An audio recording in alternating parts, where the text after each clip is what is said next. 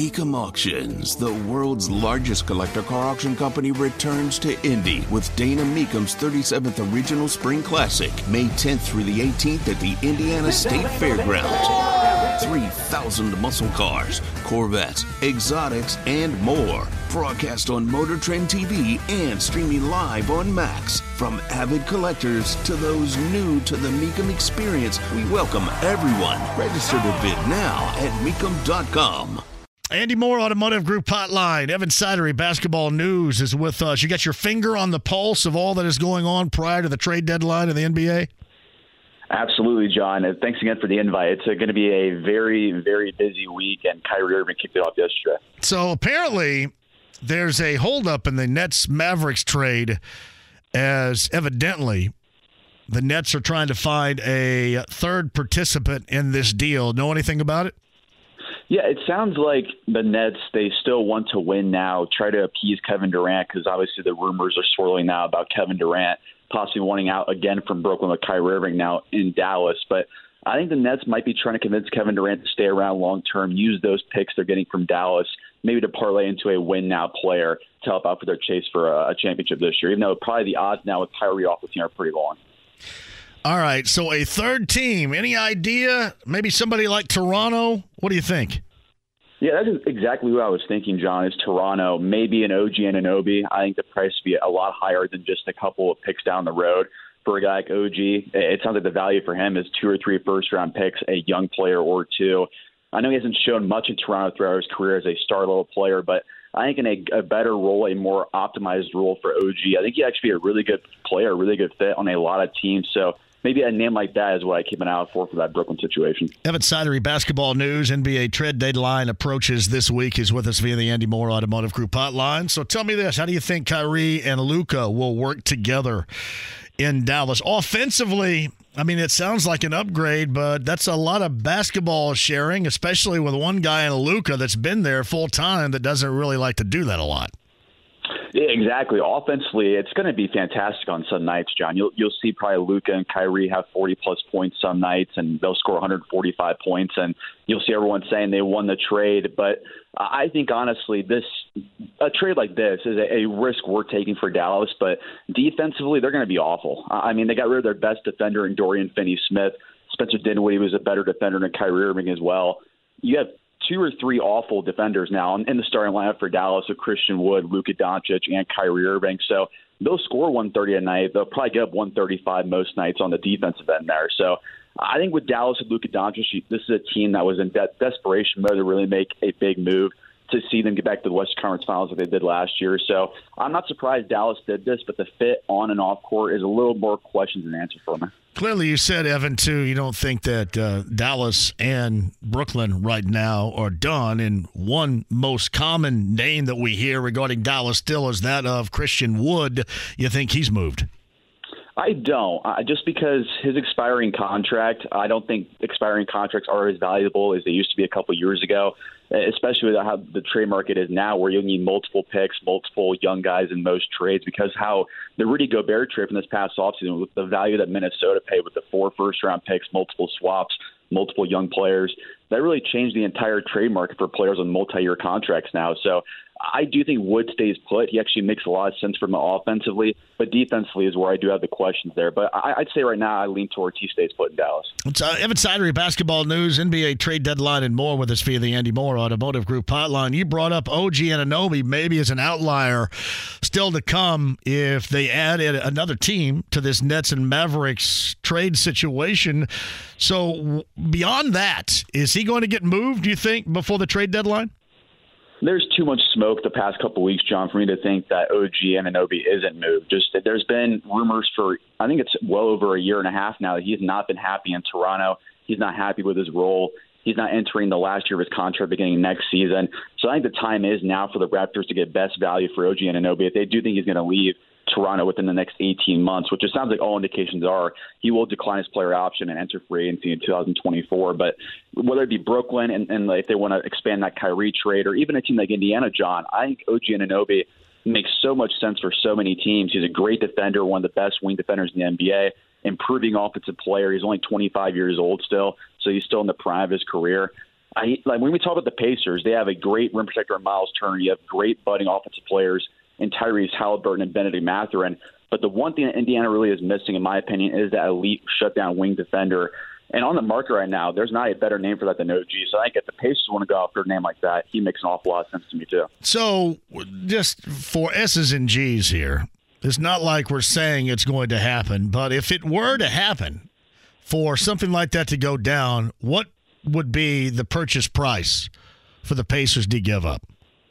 This, yeah, like you said, just hypothetically speaking here, just based off the value for what Toronto holds in OG Anunoby, I would say probably two or three first round picks, protections or not, I wouldn't know for sure on that, but two or three first round picks and probably a young player in salary filler. So let's just say hypothetically, Chris Duarte, Jalen Smith, and two or three first round picks. W- would you do that, John? Uh, I can't lie. I'd think long and hard about it right now. Yeah. I think long and hard about it because everybody, everybody around here gets a sports arousal anytime first round picks are mentioned, and and to me, with an already established player like that for an absolute need, um, I, yeah, I'd probably do it. The way that you, the way that you set that up, I would probably do it. Yes. Yeah, I would too, just because.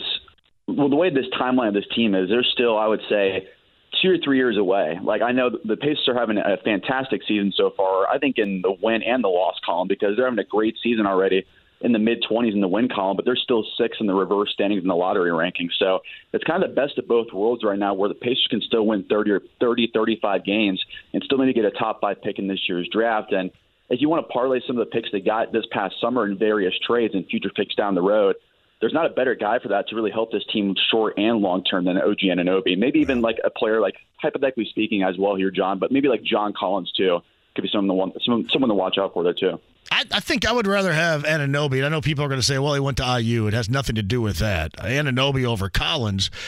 But Collins is interesting. Collins has been described in Atlanta before as, um, well, short of at times a team killer you think that's the truth? And is a different landscape for a guy like that a motivating factor that can can get him to be a, better player than he has been most recently in Atlanta? Yeah, I think it's more so Collins. We've seen it before early on in his career before they really reshaped the roster in Atlanta around Trae Young. But in the early years with Trae Young and John Collins, he was fantastic as his pick and roll partner. I think the same thing could happen in Indiana with Tyrese Halliburton. He could also space the floor very well as the four there. And, and the big difference between John Collins and OG Anunoby, John, as far as trade value goes, John Collins reportedly, according to Athletic, I read a, a week or two ago, the price is only maybe a first round pick or a couple second round picks and a couple young players. It's way different as far as trade value goes for John Collins. Again, this is just hypothetically speaking for an example, but instead of let's say two or three first round picks for OG Anunoby plus a couple players, maybe you just pay one pick and one player instead for John Collins. So, do you think that John Collins is the type of player that gives a similar helper as a, a big wing player offensively and defensively, which clearly this Pacer team needs right now? Does does he give that as much as Anunoby might? I would say certainly defensively they're not close. I would have OG two or three tiers above John Collins as far as defense goes. Offense, though, I would actually say it's pretty close to equal just because John Collins has shown flashes before of being a 20 plus point per game scorer. He can play the four, he can play the five. He can play backup center as well. If Miles Turner gets in foul trouble, he can go small ball and have him run pick and roll with Tyrese Halliburton. So I like the fit there. I actually think it makes a lot of sense. But as far as offense goes, it's near equal to me. But defensively, that's where OG is a lot different. So, Evan Sidery, basketball news. You for many years covered Phoenix. Does it surprise you that a, a, guy that we thought was going to be and was told he was going to be a part of, the rotation here and as a starter, really, in in Jalen Smith has seemingly completely fallen out of the rotation as of late here in Indiana? Yeah, it's honestly with the role that was played for him in Indiana, and that's why I was a little buyer beware with Jalen Smith. As far as the role goes, I think he's a great player. I think he's a great backup center in the NBA, but that's where he is. I think he's a backup center long term.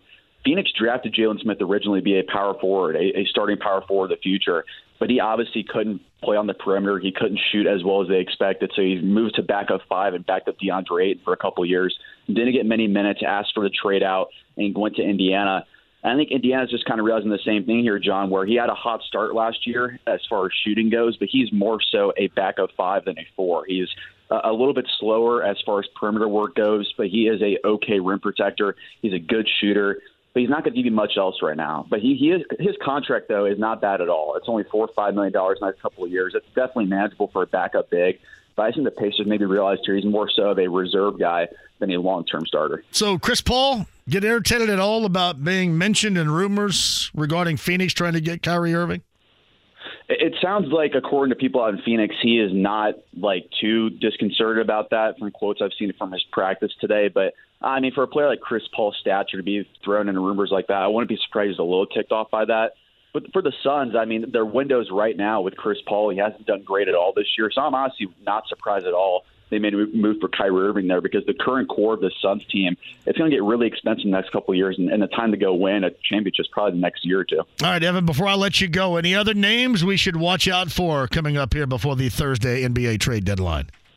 Yeah, I would certainly keep an eye. We've mentioned him multiple times already, but Toronto with OG Anunoby, Fred Van VanVleet as well as really hot out there in rumors. Keep an eye on Pascal Siakam as well if they really want to completely tear down that entire thing in Toronto. Keep an eye on John Collins too in Atlanta. The Lakers too. You expect them to make a move or two. The Mavericks too. Uh, there's going to be a lot of teams out there. They're going to be trying to find win now pieces. But there's actually not a lot of teams selling because there's so many teams in contention this year. So it's going to be a really interesting deadline now with the first domino set off with Kyrie Irving. It's uh, Evan Sidery basketball news. Um, keep us updated too. If you get anything interesting, we'll uh, grab you back before that trade deadline Thursday. Absolutely, John. I appreciate it as always. Whether it's audiobooks or all-time greatest hits, long live listening to your favorites. Learn more about Kisqali Ribociclib 200 milligrams at kisqali.com and talk to your doctor to see if Kisqali is right for you. Zak Keefer of the Athletics on the Andy Mohr Automotive Group hotline now. So, some discussion regarding IU's win and storming the floor. Where do you reside, opinion wise, about that?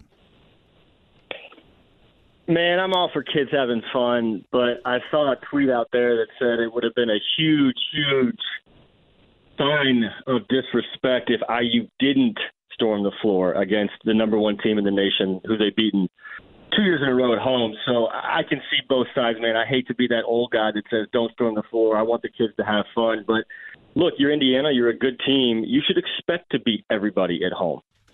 Yeah, but they don't. Though I mean, especially the generation now. Yeah, they they don't really expect to beat anybody anymore. So I, I think that's that's part of it but not the largest part, Zak. The largest part is uh, the kids of this generation want to have fun. And maybe they're liquored up, but you know, so were we. Uh, we were liquored up too. Doesn't really matter. That's the same thing, but they want to have fun and they're looking for a good selfie, TikTok, viral type of moment on the floor. So that's it's just generationally different now than it ever has been. And you know, you can't start a little bit with a lack of recognition of how it used to be, but not a lot of kids their age are going to be uh, recognized of that because it's been so long ago. You know, I was there from 04 to 08, and yeah. I don't think the students rushed the floor one time. Now, there were some up and down years. There was two years of Mike Davis, and it was two years of Kelvin Sampson. But I, I teach a class down there in the spring, and I got about 14 kids in my class, and I asked them Thursday, I said, if if Indiana wins, what are the chances they rush the floor? And they said there's there's no way they don't rush the floor. They said hundred percent. Right. And I said you're probably right. And you could tell with with a minute to go once once Hood-Schifino made that layup, it was going to happen. So I got no problem with it. Have fun, like you said. Kilroy's made a killing, I'm sure, on Friday, Saturday night. So it's good. It's good to see Indiana. Oh man, you know. let me tell you this: Kilroy's and Nick's got a double dose. They got it pre and post. Know oh, what I oh, mean? Yeah, it, it, it's a it's almost like the perfect tip off time too, like oh, four oh, yeah. o'clock, right? Yeah. You can go there in the morning, and there's still plenty plenty of time in the evening, and, and I'm sure a couple of my students probably didn't even make it to the evening session at Kilroy's, but um, that's good, and it's going to be a fun one in Mackey in a couple weeks too, because man, Purdue is really good too. Sneak in a little bit of a power nap right there, and you're good to go. Zak Keefer telling it like it is from the Athletic on the Andy Mohr Automotive Group Hotline.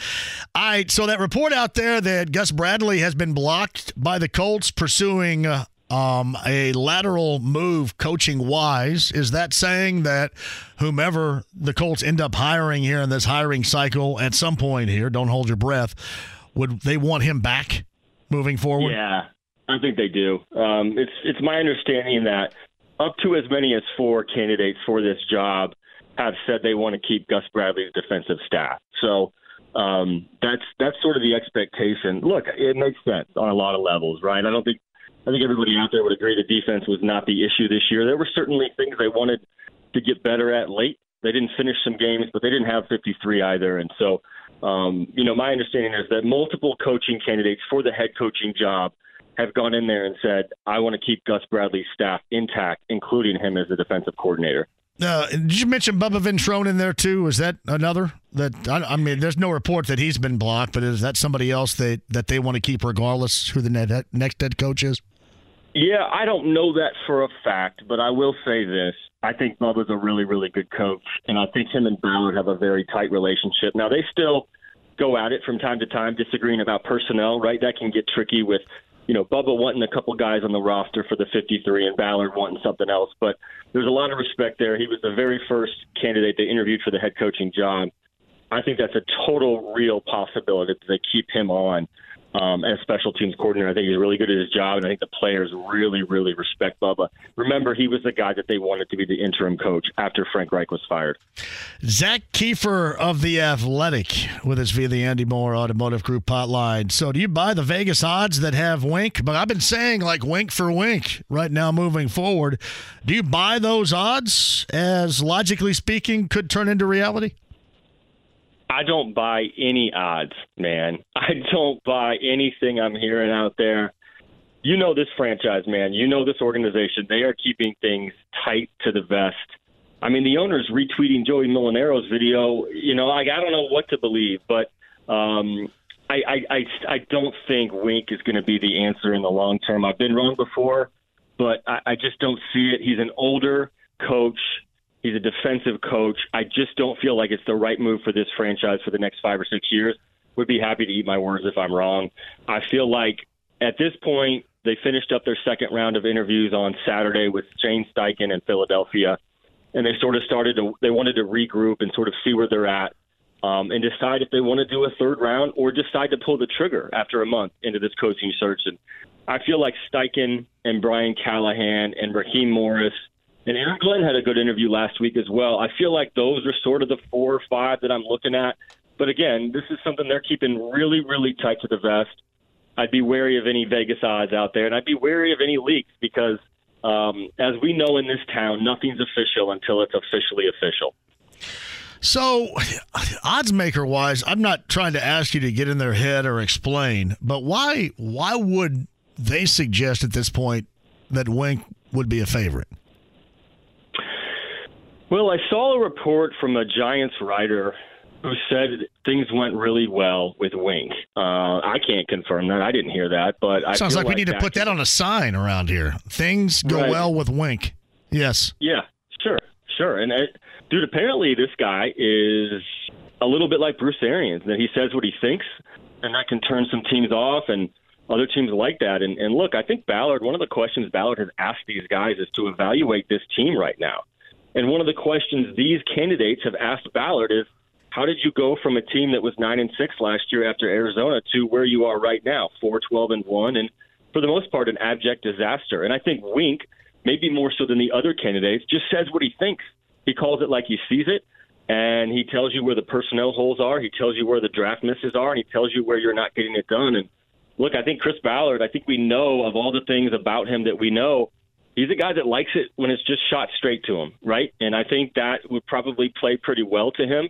And and Wink's done a really good job in New York in that one year. He did a really good job in Baltimore. I think he had a top five defense three out of five years under John Harbaugh. So there's a lot to like there, but it would be a little bit of an out of the box hire, I think.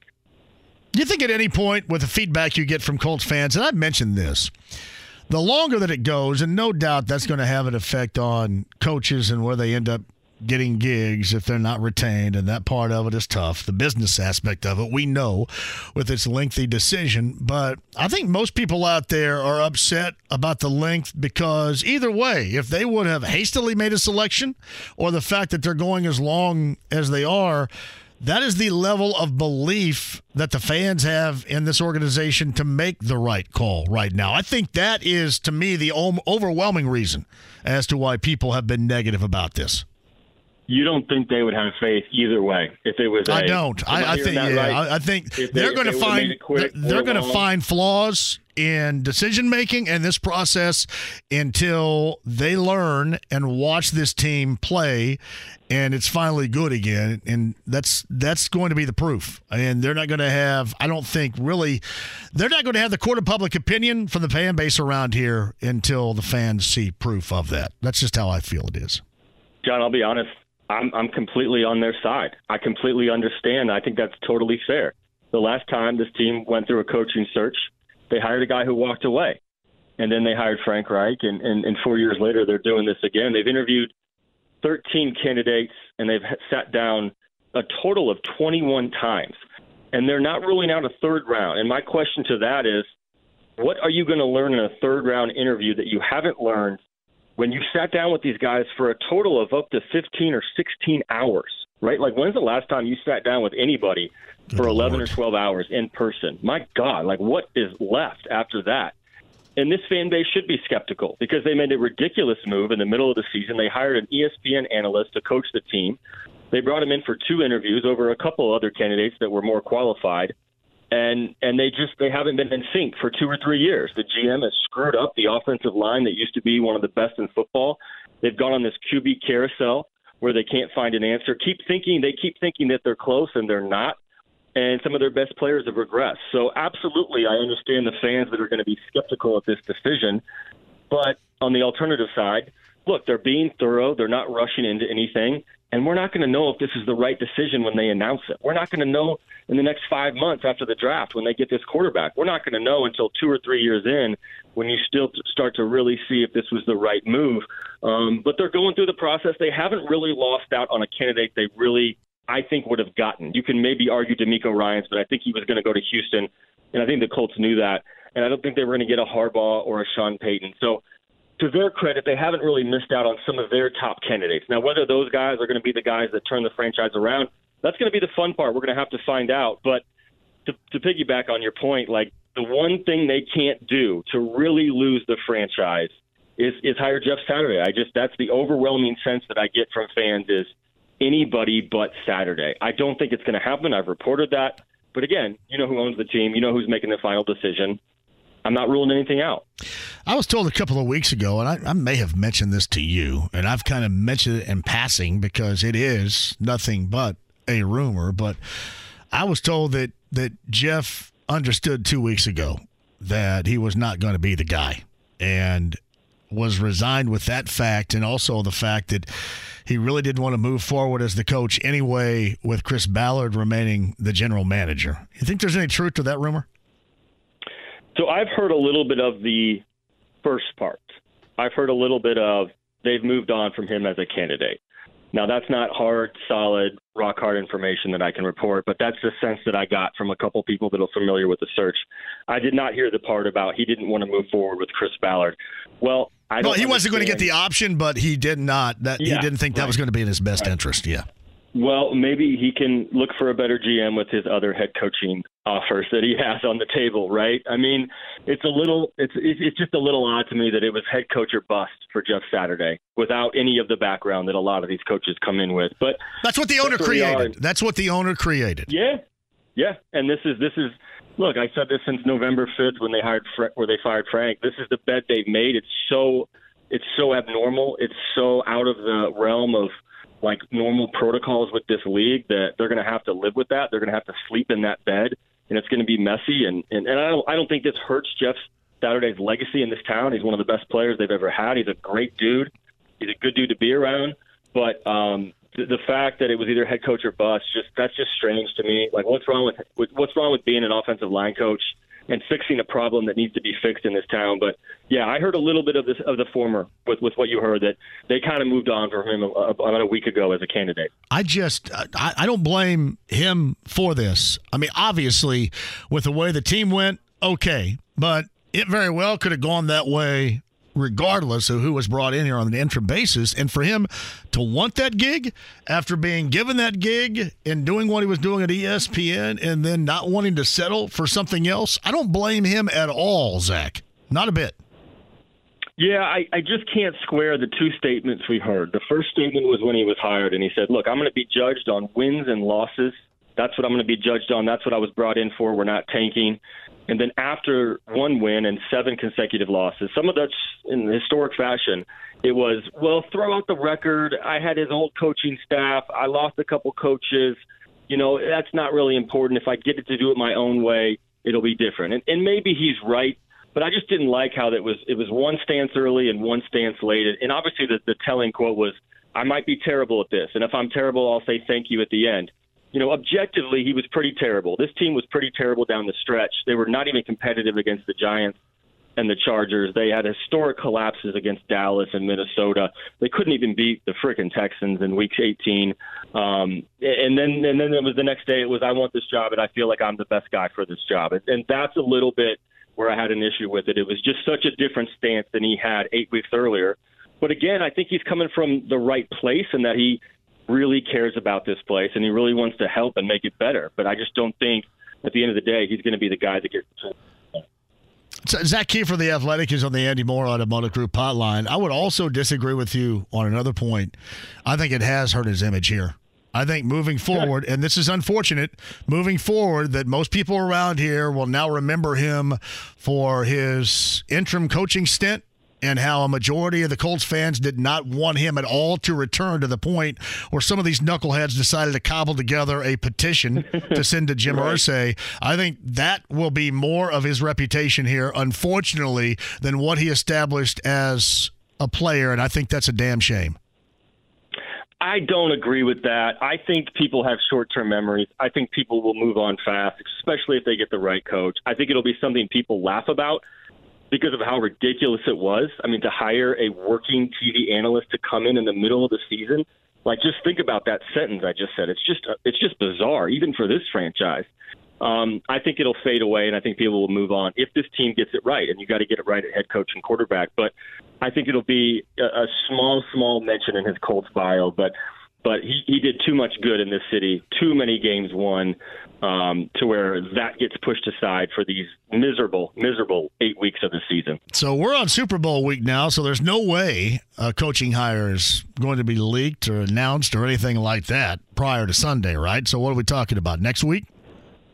I'm not so sure about that. I know the league frowns upon that, but I wouldn't be stunned if something leaked out. I'd probably put it at 50 50. But if it's Steichen, obviously they can only come to an agreement at this point, and they can't really announce a hire until next week. But again, we know how that worked in the past. When you give a coach a couple extra days, I don't, I don't expect that to happen again. But at this point, we've gone four weeks. Why not go six? Right? Why not just push it to the combine? I mean, Do you think that's the only reason? The that's the only reason why nothing's been announced because Steichen is the guy. No, I don't. I don't. I don't think so. I don't know if he's the guy, um, but that's that's not the reason this hasn't been announced. That's my gut feeling. Wink for wink. I kind of like the wink for wink thing. He sounds like a great quote, man. Bring him in. He sounds fun. Call it like he sees it. I, I don't want any more sugarcoating. I want, I want, I want the truth, man. I'm kind of caught between wanting an older, crusty man, but I wanted somebody with a little bit of head coaching experience. But yeah, I don't know. Maybe I can go ahead and sell the head coaching experience for another layer of crust, which I think he has. I like it. You know who I've heard really, really good things about is Brian Callahan, and and I know he's young, but he's the son of a former head head coach in the NFL. I think that matters a little bit. And he worked with Peyton Manning and Matthew Stafford, and now he's doing great things with Joe Burrow. And he doesn't call the plays in Cincy, but I've heard a lot of good things about sort of behind the scenes what he's done to help lift that franchise. And look, Zac Taylor gets a lot of credit, and Burrow gets a ton of credit because he's a stud. But but I've heard a lot of good things about Brian Callahan, and if you're going to bring in a rookie quarterback, you want a guy. You want to marry that quarterback with a really good offensive mind. I still think that's a really smart play. If you get the right guy, that wins in this league. I've done the research. It really does win in this league. You got to get the right guy. Nathaniel Hackett is a good example of not getting the right guy in Denver, but I feel like that's still a really strong pull. And so the two offensive guys left are Steichen and Callahan. And I know a lot of people are maybe overlooking Callahan, but I feel like there's a lot to the table there. So we'll see what happens. But look, they've won a lot in, in Cincinnati the last two years, and that's essentially what the Colts are looking to do draft a stud really high in the draft and really turn around the franchise very quickly. So Zach Moss, and now we've learned a fifth round pick for Nyheim Hines. That seemed pretty good to you? it depends what you do with it. And Zach Moss, he ran pretty good late. Yeah, I mean, it didn't look bad. Yeah. You know, we were talking about draft needs the other day, and I said, I haven't even thought past the first pick. I haven't even thought past quarterback, but of the draft needs, running back probably isn't very high on the list. So you feel pretty good about Zack Moss, and then use that fifth round pick to go get, gosh, I don't know, pick a spot on the defense or, or pick a spot on the offensive line. You know, the thing about Nyheim Hines, I sit around here all the time, or did, and, and talk about how he's underutilized and such, and how somebody else would. And then he goes to Buffalo, and other than those two special teams plays, was probably even more underutilized there than he was here. What do you think gives? Am I just uh, overblown in my expectations for him? No, he's a hard player to really define, right? Because he's not an every down guy and he's more of a receiver sometimes than a running back. But I also don't love Buffalo's offense. I think it's overly reliant on Josh Allen. And, and you're really their only stud weapon is Diggs. I mean, Knox is good too, but it, when the when the trade happened, I was happy for Nyheim because he's going to a winning team that I thought might win the Super Bowl. But secondly, it's like where did they carve out spots for him? Because Singletary gets a pretty big amount of their carries, and their leading rusher, if, if I'm not wrong, is, is, is Allen himself. So, um, I, I, you know, Frank Reich couldn't figure it out. He said everybody needs to go draft Nyheim in fantasy last spring, and then, you know, six or seven weeks into the season, Nyheim's agent is, is requesting a trade before that Washington game. So, um, I don't know where he's going to find an offense where he gets a ton of snaps and a ton of carries, but 2020 might have been his best year because he was a really good weapon that year, really before JT really took off. Man, when you look back on his extension and what he got paid, how do you think Ballard did with that in terms of him being here? Oh, Are you still there? Did I lose Zak? All right, I can hear you now. Sorry I about that. Sorry about that. Yeah, one one final quick one here. I, uh, looking back on that extension he got, um, and now, you know, compared to, I guess, production wise, and now we've seen again a layer of that with another team. Um, how overpaid did he get in terms of production, beginning with that Colts yeah. contract from Ballard? I'll tell you this: it's a good job by the agent, right? I want to say three years, twenty-one million. Yeah, um, that's good money for just about any running back in the league, unless you're a real, real superstar. And Nyheim's he's not a superstar, but you know, on that front, yeah, that, that's a good deal for the player, and that's not a great deal for the team. They did offload that contract, obviously, when they traded him right. to Buffalo. But I asked Ballard point blank, do, do you pay a running back right now? And I know who their running back is, and I know he's an absolute stud, and, and he didn't hesitate. They're going to they're going to pay Jonathan Taylor. They're going to keep him. Ballard's philosophy hasn't changed. You pay your best players, and you know, that makes a left guard and an off-ball linebacker. Although Darius's role has shifted a little bit, and a running back is some of your best players. You still need to find – you still need to find really good left tackles and really good edge rushers and a really good quarterback in this league to win because every team that's in in the playoffs this past season, they have those pieces, and the Colts really don't right now. You said something really interesting in closing that his philosophy, he being Chris Ballard, his philosophies haven't changed. Well, many of them better sure as hell be adjusted, don't you believe? I mean, right. they, they, they better be adjusted. I'm not necessarily talking about Jonathan Taylor, although I think a debate can be had, and I'm sure we will about that very issue. But I don't want to see the same guy over the past six years with his philosophy going into year seven. And I think a lot of people would be on board with me in agreement. No, I'm totally with you. And, and let me clarify that philosophy was specifically tied to what we were talking about sure. paying – paying your best players. And I don't think anybody argued when they paid Shaq Leonard what they did and when they paid Jonathan Taylor, which they will. Um, look, we, we pressed him on this on January 10th when we sat down with the general manager, and we pressed him hard because you're dead right, man. Like this philosophy hasn't worked. It's failed. Those are the first two words that came out of his mouth when we met. Was look, I failed, and his philosophy has failed, and they need to they need to amend that at the very least, if not blow it up altogether. Um, whether that's spending some money in free agency or or being stingy in the draft, or you know they've only had two first round picks in six years.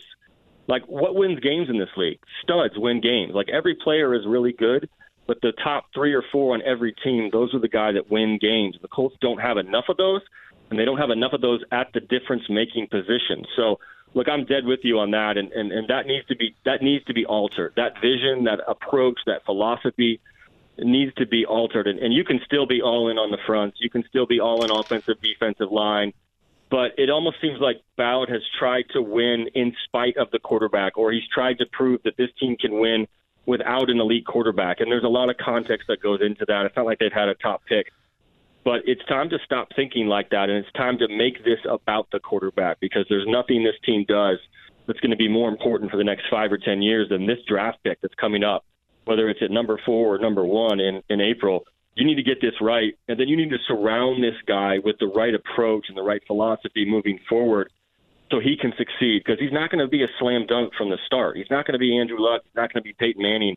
Like you need to put the pieces around him, which is why Payne Taylor is probably a good idea, and Payne Pittman's probably a good idea to help him. But secondly, and this is probably the most important part, you can't trot out the offensive line that you had last year and put a rookie back there because that kid will get killed. Like you need to fix that offensive line as much as you can, and and that might mean veering away from the approach that has failed for the most part the last couple of years. And let's face it, too, Chris Ballard has felt that he was the smartest person in the room in terms of these philosophies, and he hasn't been. That's just true. I mean, he, he thought, you know, when everybody else is going a different direction, he's going this direction. And he's always played this like he's the smartest guy in the room, and he hasn't been. And if you don't adjust, then to me, you continue to prove that you're not. Yeah, and, and look at the last two teams to make the Super Bowl from the NFC. Teams that went out, Philadelphia, as aggressive as anybody in terms of trade, free agency, moving up in the draft, going balls in, like like these like last year's team in, in the NFC, like the Rams, like they went all in for years.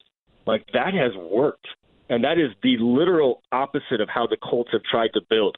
Now, there are certain things that Ballard has done that, that has done well, right? They, you know, early on they built the trenches up, and if the quarterback hadn't retired, they would have probably been pretty good there for a while. But you look the last couple of years, aggression has paid, and Kansas City is not is not out of that equation either. They've been aggressive as well. They've gone out and literally blew up their offensive line a couple of years ago after that Super Bowl loss to the Bucks and retooled the entire unit. And that might seem like a drastic move, but when you got Mahomes, you got to do drastic things to keep him upright. So, you know that those moves have paid off. And and you're right, like Bowers' approach, stingy, has paid off in some respects, but in the most part, it's blown up in his face. And I think I think that's a hard reality he's had to swallow the last couple of months watching a really bad football team. And, and this was one of the most telling quotes he gave to us on January 10th. He said, "Look, I fired myself 50 times this year. Well, I think the fans did as well. He kept his job, but now he needs to approach this in a different way and maybe admit that his approach hasn't worked and it's time to do things a little bit different. Zak Keefer of the Athletic on the Andy Mohr Automotive Group hotline. What's new in what you're writing? What can people read? You, you see any smoke out there? You see any white smoke coming from the rafters of, yeah. of Lucas Oil or the Irsay Estate? Man, I'm just waiting. Um, I do have a cool story come tomorrow. The um, State of the Union is tomorrow night. I don't usually write about politics, but Kwity Paye is going to be a guest of a congressman from his home state of Rhode Island. A lot of people know Kwity's story is, is really remarkable.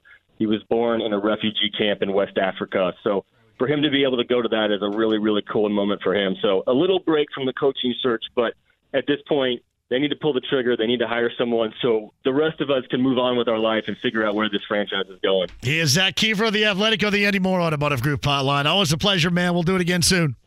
Thanks, John. Whether it's audiobooks or all-time greatest hits, long live listening to your favorites. Learn more about Kisqali Ribociclib 200 milligrams at kisqali.com and talk to your doctor to see if Kisqali is right for you on the Andy Mohr Automotive Group hotline covers the Pacers for the Indianapolis Star.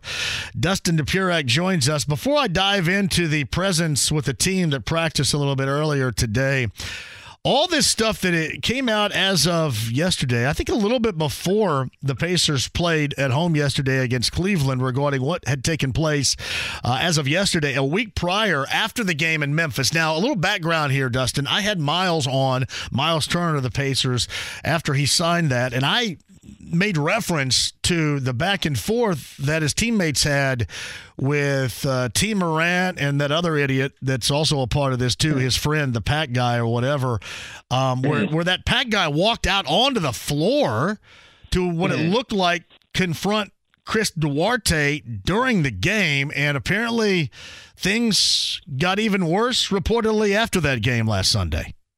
Yeah, no, obviously, uh, first kudos to the Athletic for uh, for all their reporting on this story. They were one of the ones that had it. Uh, Sam Amick and Bob Kravitz. So you know, uh, you know, they were obviously out ahead of this. So we were kind of scrambling yesterday. Uh, all of us, basically, everybody was covering the game, was scrambling looking for something to get confirmation on what went down.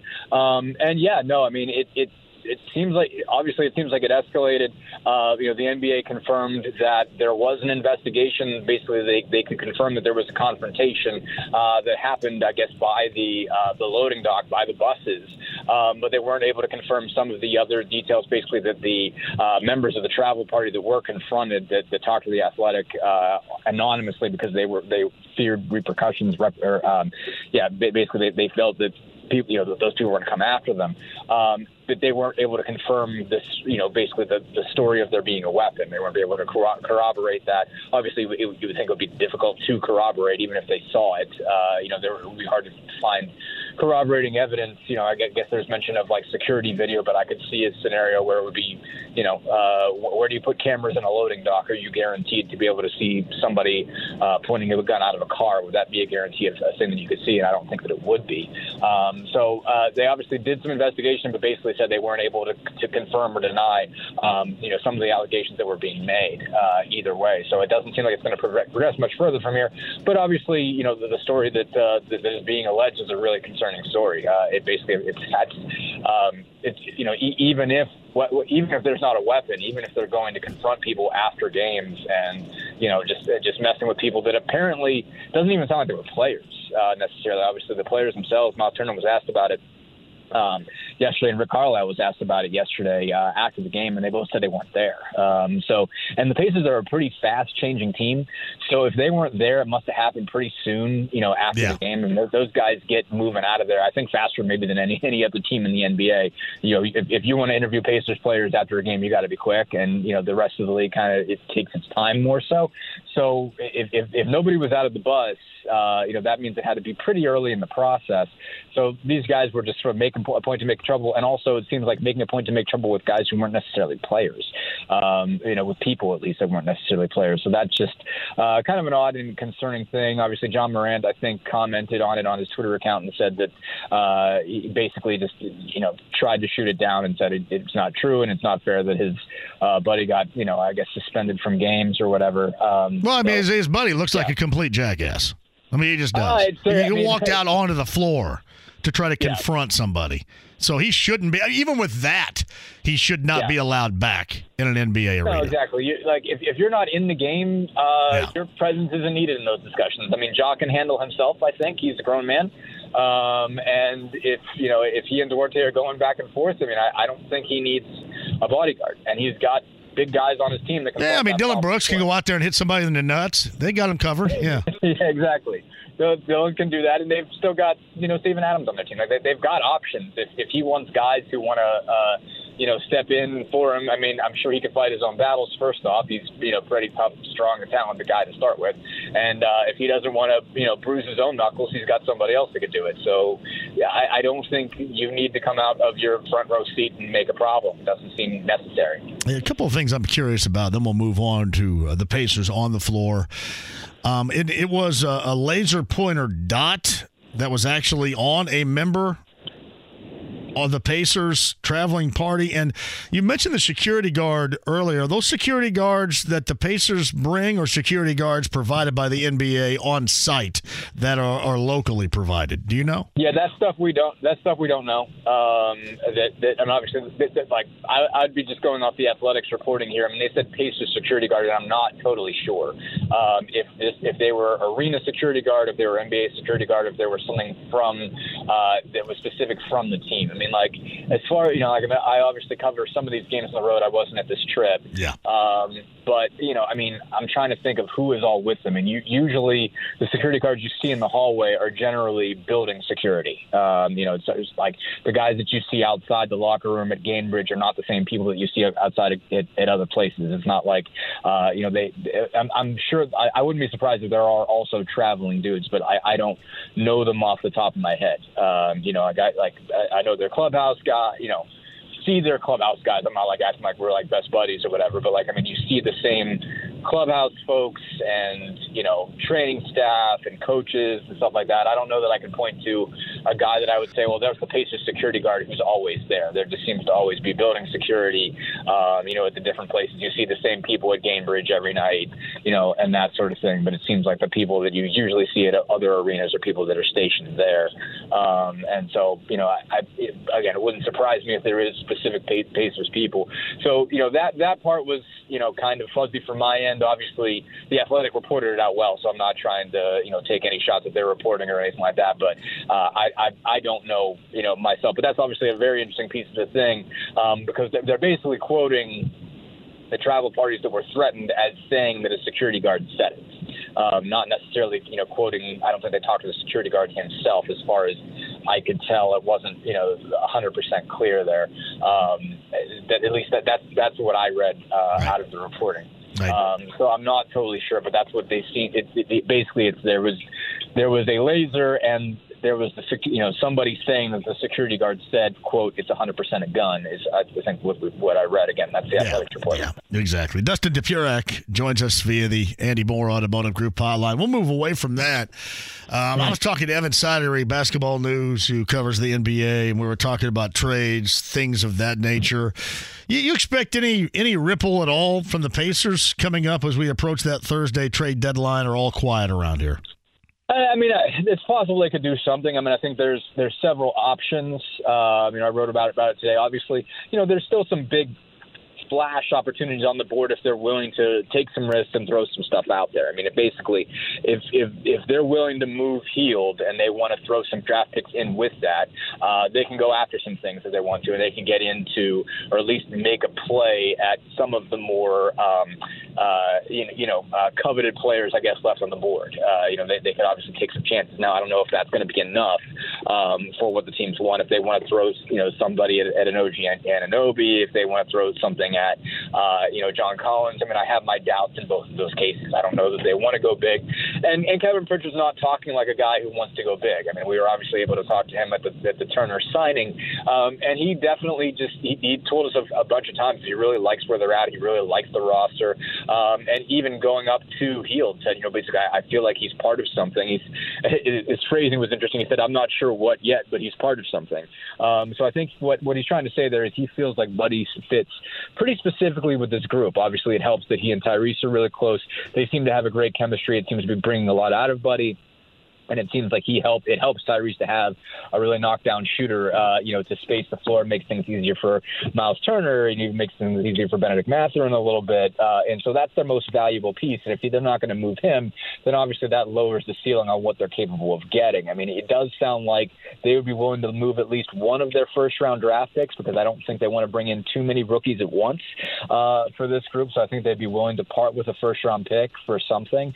Um, but I don't know that that gets you into to you know that category of getting uh, you know among those top players. So I mean, I think maybe somebody that's a little bit more mid range they might be uh, able and willing to pursue for something like that. But it's totally quite possible that it could be pretty quiet. I, I mean, I wouldn't be so shocked to see some kind of small fringy moves. You know, maybe you know I, I think you know if, if they can move Goga Bitadze, they probably would just because they're having a hard time finding uh, even the beginning of the playing time for him. They're having a hard enough time to get Isaiah Jackson and Jalen Smith on the floor. Uh, you know, with Daniel Theis now added to the mix.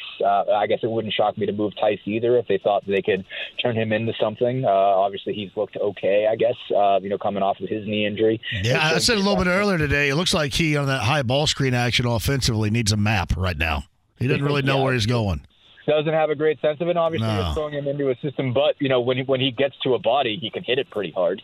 Uh, yeah, yeah, know, he can do that. Yeah. Yeah, exactly. When you're running into Daniel Theis and he's trying to screen you, that that is a hard man to get around. And when he hits you, you're going to feel it the next morning and probably the day after that. Um, so yeah, like I, there, there's obviously I think some value for him on this team. I think they, it, you know, having a wide body is, is something they have not had, and it's made it's caused them I think some problems on the on the rebounding end when they've gone against uh, teams that have some wider bodied, you know, sort of muscular you know centers and, and big power forwards. Uh, they've been missing something, and, and he gives them kind of a matchup for that.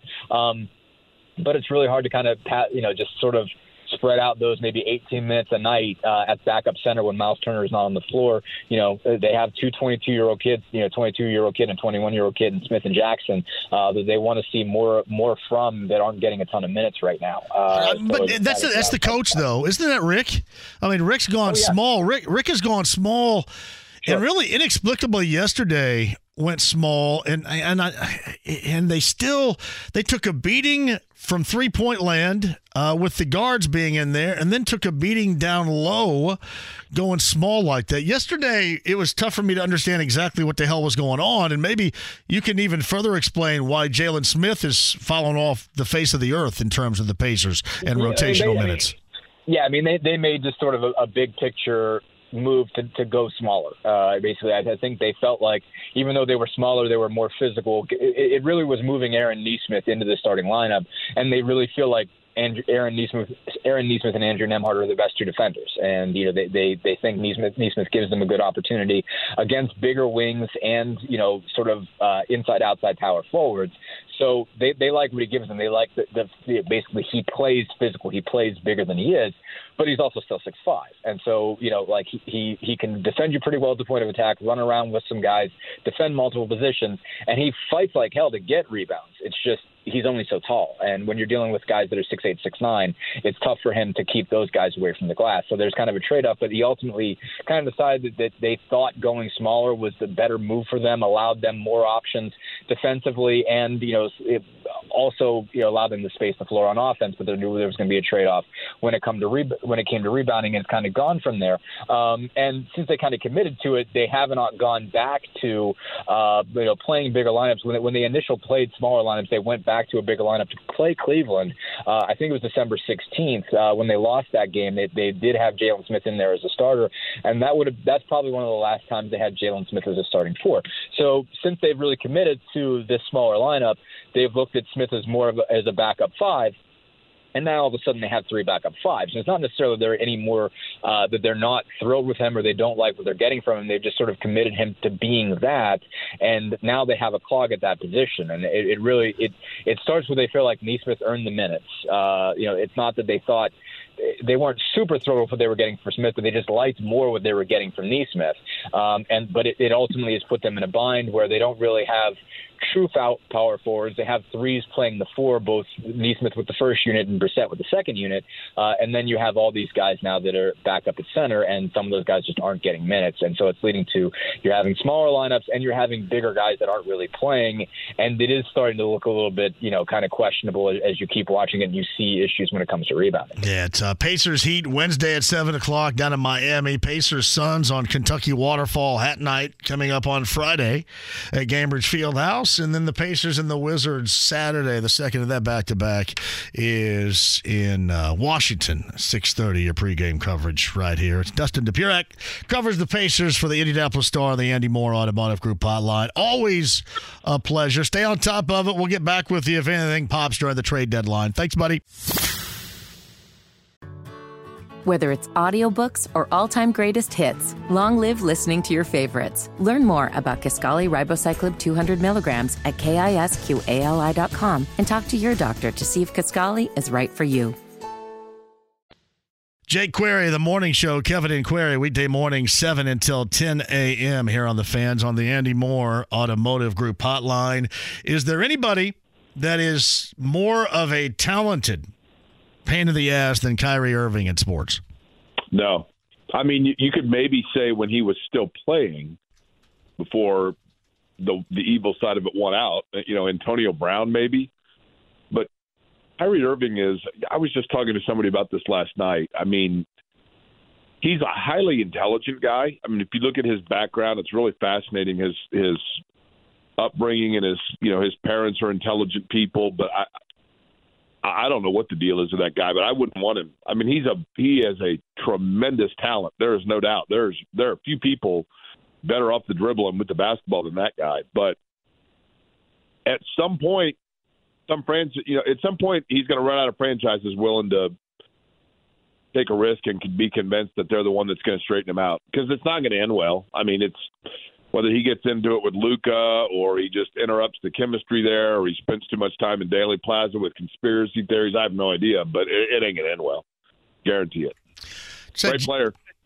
Jake Query of the morning show, Kevin and Query, weekday mornings here on the fan too. Skivvy's just asked me this: my thoughts on Daniel Theis so far, and while I understand why they want to get him involved, he he looks most of the time out there in those high ball actions offensively. The Pacers like he needs a map of some sort. You think somebody can provide him with a map? Uh, I would agree with that. I was very intrigued to see what he could do. Uh, I still am, but and I think that they liked the thought of him adding a little more bulk and just kind of nastiness a little bit um, and tenacity, but he definitely looks like a guy that hadn't played in a while. He's had moments, he's had flashes where he looks okay, um, but clearly in a team that that has a pretty good cohesiveness. My understanding is when he came here, uh, you know, I think he wasn't overly thrilled to be traded to here. Not nothing against Indiana. I think he just really liked where he was. Um, but he has meshed in from a personality standpoint and shown him, you know, in that regard. Now that he's healthy, it's just a matter of how long it's going to take him to on the floor get used to everybody. But it's been a slow moments, glimpses, but it hasn't been anything of an immediate splash. What do you make of that story?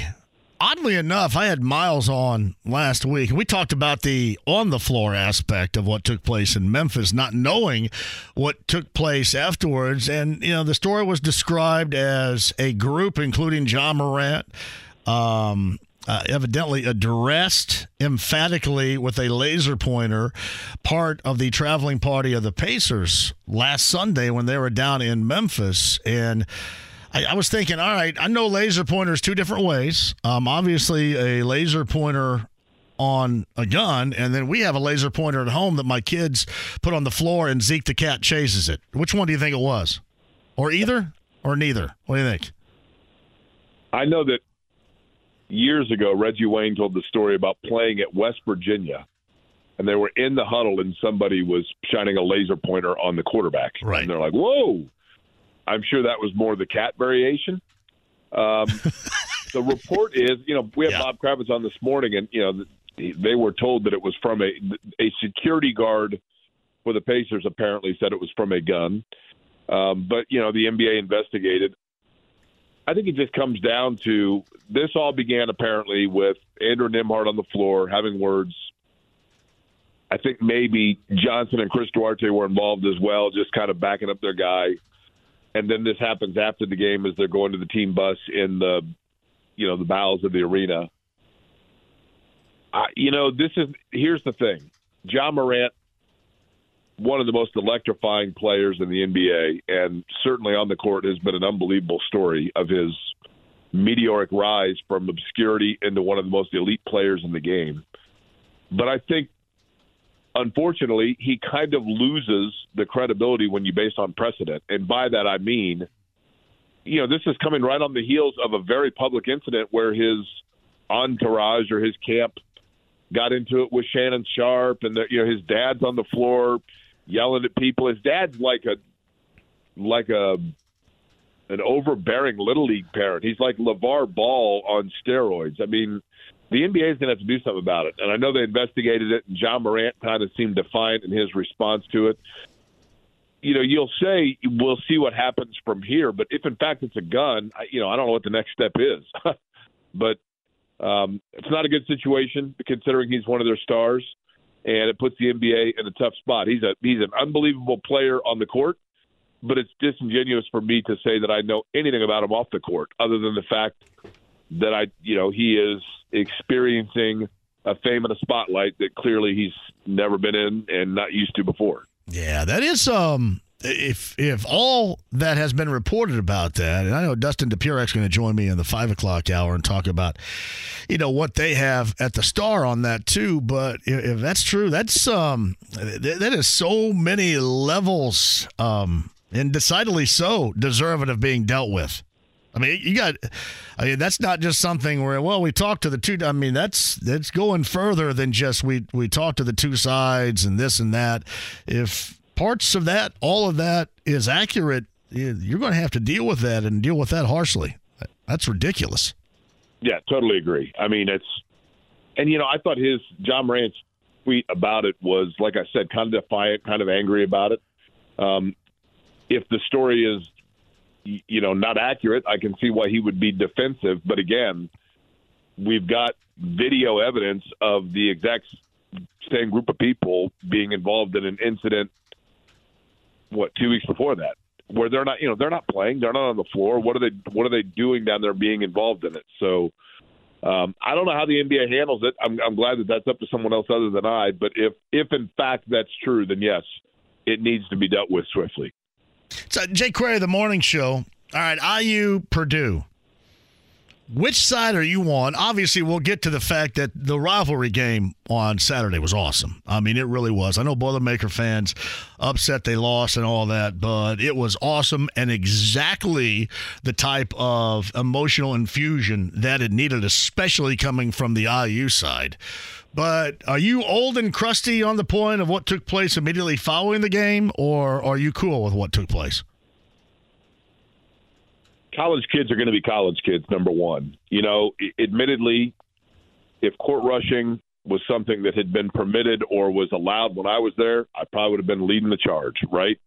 Um, IU basketball when I was a student there was it was a different environment altogether because you had Bob Knight there, and for a long time, Indiana basketball and their fan base prided itself on the fact that everything was different. We're Indiana. We're different. We don't cheat. We don't have signage in the arena. We we don't throw things on the floor. We don't rush the floor. Our coach might be boorish, but we as fans are not going to be. We're different. They're like the St. Louis Cardinal fans of basketball, and it's a different era. All that's different now. It's all different. Now you go and you know every single thing that that Indiana fans once prided themselves on is different and that's fine. I mean, it, it in the end, it's a college atmosphere. It's for college students. You know, now you have students that are the majority of the lower level, as opposed to basically the balcony, and then the lucky five percent that got to sit behind the basket, sit behind the basket, and that was it. So I get it.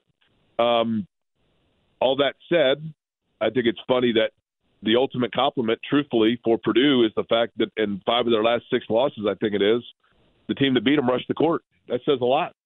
That tells you where you are as a program. I don't see people rushing the court when they beat Indiana. I think Rutgers might have done it. Nebraska might have done it, but for the most part, most teams when they beat Indiana now, it's not worthy of. Indiana should aspire to become the program that when they're on the road and they lose, the team, the other team's fans rush the court. But for the students to do it, I get it. I would have done the same thing if it was allowed back when I was a student. I think it looks a little silly now, but that's because I'm old. When I was a kid, I'd have done it all day long. No, I'd have been right there. Yeah. I'd have been right for anything. I mean, I, would have probably fallen down, but especially with a camera and social media, it'd be viral video city yeah. right here. Yeah, I, mean, I, look at no me. Question. No question. I mean, it's just like Kentucky fans. Kentucky fans always pride themselves on we don't storm the court at Rupp Arena. Well, first off, Rupp Arena is like a civic arena where the basketball court's like 80 yards away from the front row in the first place. And secondly, I guarantee you, Kentucky fans can sit here and say till the day is long that they're above that, and they're better than that. Deep down, it eats them up because they'd love to do it just once. They'd love to, but they can't. They've built this aura about themselves where they can't rush the court. They'd love to do it deep down. They got you know what? They got to stop hiring ushers that give the finger to people too. Did you see that story about the usher that was given the the fanger, as they say down there. The fanger. You can't have an usher that gives the fanger to people, can you? oh, I think. Or was he just like? Was it like Seinfeld? He's just like like pointing at the menu. Seinfeld. Something like maybe, that. Hey, there's where you're sitting right there. There's where you're sitting. Like the, maybe it was like the guy on Seinfeld that flipped off Danny Tartabull and he just simply had a cast on. Maybe that's all it was, right? Chase them all the way to Long Island. Hey, speaking of Kentucky, I'm glad you brought it up. Are you going to get your Kentucky waterfall hat on Friday when the Suns are in town? Courtesy of the Pacers. I I guess I get why the Pacers are again trying to expand their fan base, just like when they had training camp at the Cintas Center in Cincinnati for a couple of years. I hope this isn't because they're trying to test balloon the Pacer fan base in Louisville. I don't think that's the case, right? It's weird though.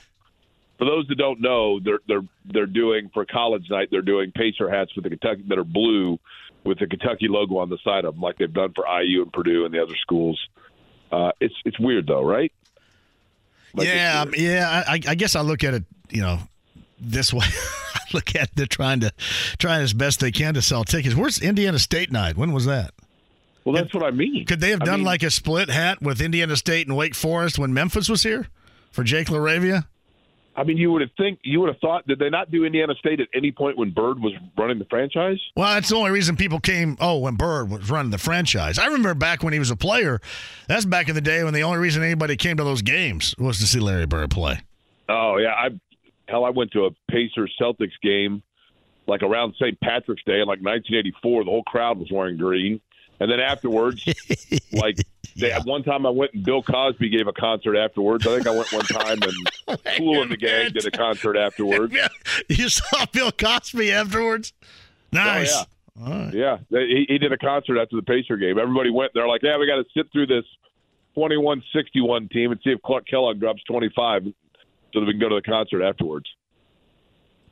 Yeah, I remember those concert days. was out there running the point. It was brutal. Yeah, and I don't know. I just make light of it because obviously Phoenix. Does how many does Phoenix have, Kentucky player wise? I mean, Devin Booker, obviously. Yeah, I mean he's the he's the big one. Um, I didn't even think about the fact that you've got Devin. I mean, can you imagine? Like this is like. Well, that's the only reason, right? Is that is? I mean, it's like Donovan Mitchell yesterday was, you know, Louisville hat night, right? The kid right in front of me last night was wearing a Donovan Mitchell Louisville jersey, and I'm like, man, this this poor kid, like he's five years old, and this year he gets he, he gets a Louisville win for each year he's been on the planet, right? Hey. Uh, I'm looking here at the. Hey, by the way, while you're looking, Jason Gill just tweeted at me and said, "I saw Rich Little after one of the Pacer games back in the wow. day." Did he do his his his Ronald Reagan impression while he was out there? Maybe. Well, I mean, That's great. Rich Little, the impressionist. I'm trying to find the Suns roster, but it doesn't list where they went. Yeah, here we go. Here we go. We're looking for Kentucky players, right? Yes. Obviously, Devin Booker. Yeah. Uh, Devin Booker's the only one, right? Weird. So does a lot of Kentucky fans come up here to embrace Devin Booker when he comes up here once? I guess. I mean, that's a that's an. Uh, you would think there are teams in the NBA that have more than just one guy, right? Yeah, I would think it's, it's weird. It is weird. That's just a, a, promotion that they do, but yes, Kentucky promotion. So I don't care. I, and listen, I've I've made no bones about it.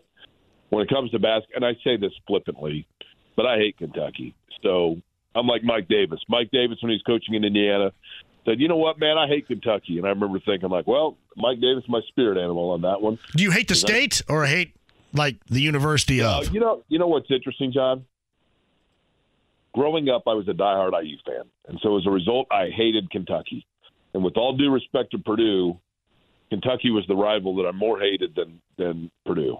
That was to me Indiana's number one college basketball rival was Kentucky. So as a result of that, I hated everything to do with the state of Kentucky. And then I became an adult, and half of my buddies after college lived in Louisville, and we go down to Louisville a lot, which is a great town. Had a lot of fun down in Louisville.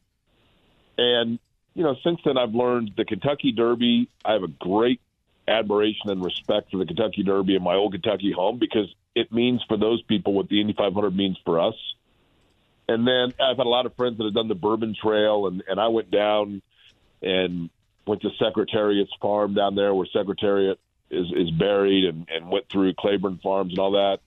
So as I've gotten older, I have a great appreciation for the state of Kentucky. It's actually a super cool state.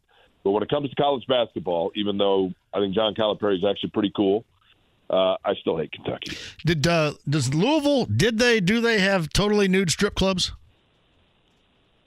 They did when my buddies were living there. Yes, I don't know if they still do. They had a. Do you have to uh, cover your eyes for that down there? You think, or what? They end up blindfolds at the door. They have they have drive-through churches right across the street for when you leave, so that everything's cool by the time you get home. hey, Jake. Greg writes this: If a Kentucky fan is going to come all the way up here to support Booker, you probably don't need to give them a hat, too. That is true. That's so That is true. true. Yes. Hey, coaching coaching search for the Colts here. I'm, I'm going to read you this really quick. Uh, this report of, and you tell me what you believe this means to see just how stupid I might be. Are you ready? Okay. All right. The report is that the Colts are not, or blocking in this case, and hopefully their blocking is better than their offensive lines this year, blocking um, any interview possibilities uh, of the lateral move variety for Gus Bradley presently.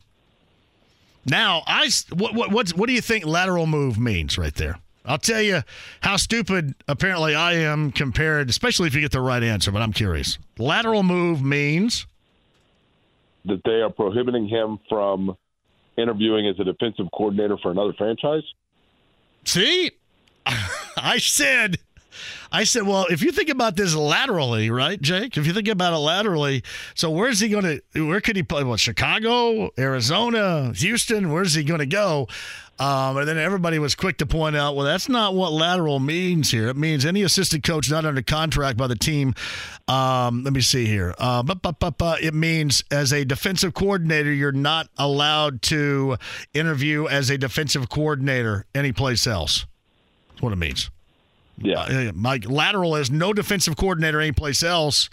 Um, if you want to get interviewed as a head coach, you can, but not as a defensive coordinator. And my thought was, it's a team that is equal to or worse than yours. You cannot interview for. Well, that's Is that pretty stupid? okay. Um, That's not very bright, is it? it's a good effort. I need to stop making fun of Kentucky if I think like that. Um, the, the the other, you know, you Right. would think though that anybody that the thing that is curious about that, one would think, and this, here, here's what I, I'm going to put on my tinfoil hat. If the Colts are prohibiting other franchises from plucking away Gus Bradley as their defensive coordinator, one would assume that any coach that they bring in as a head coach from outside the organization is going to bring with them their own staff. If they are prohibiting Gus Bradley from interviewing for defensive coordinator positions elsewhere, that means that they have not ruled out the possibility that there is a coach that would bring with them Gus Bradley as the defensive coordinator.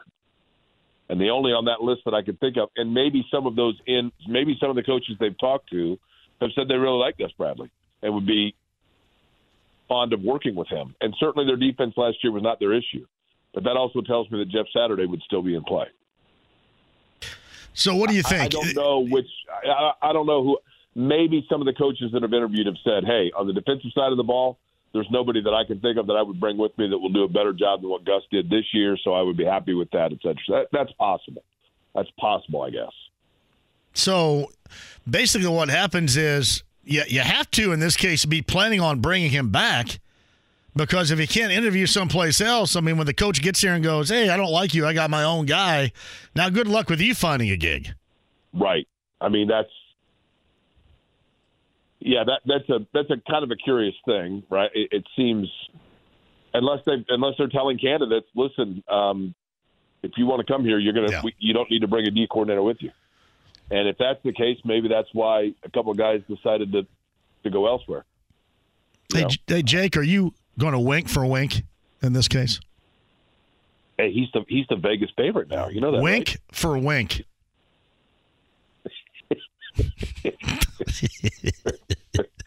I'm trying. I am. Right? I. They can make signs. You know, wink if you need help.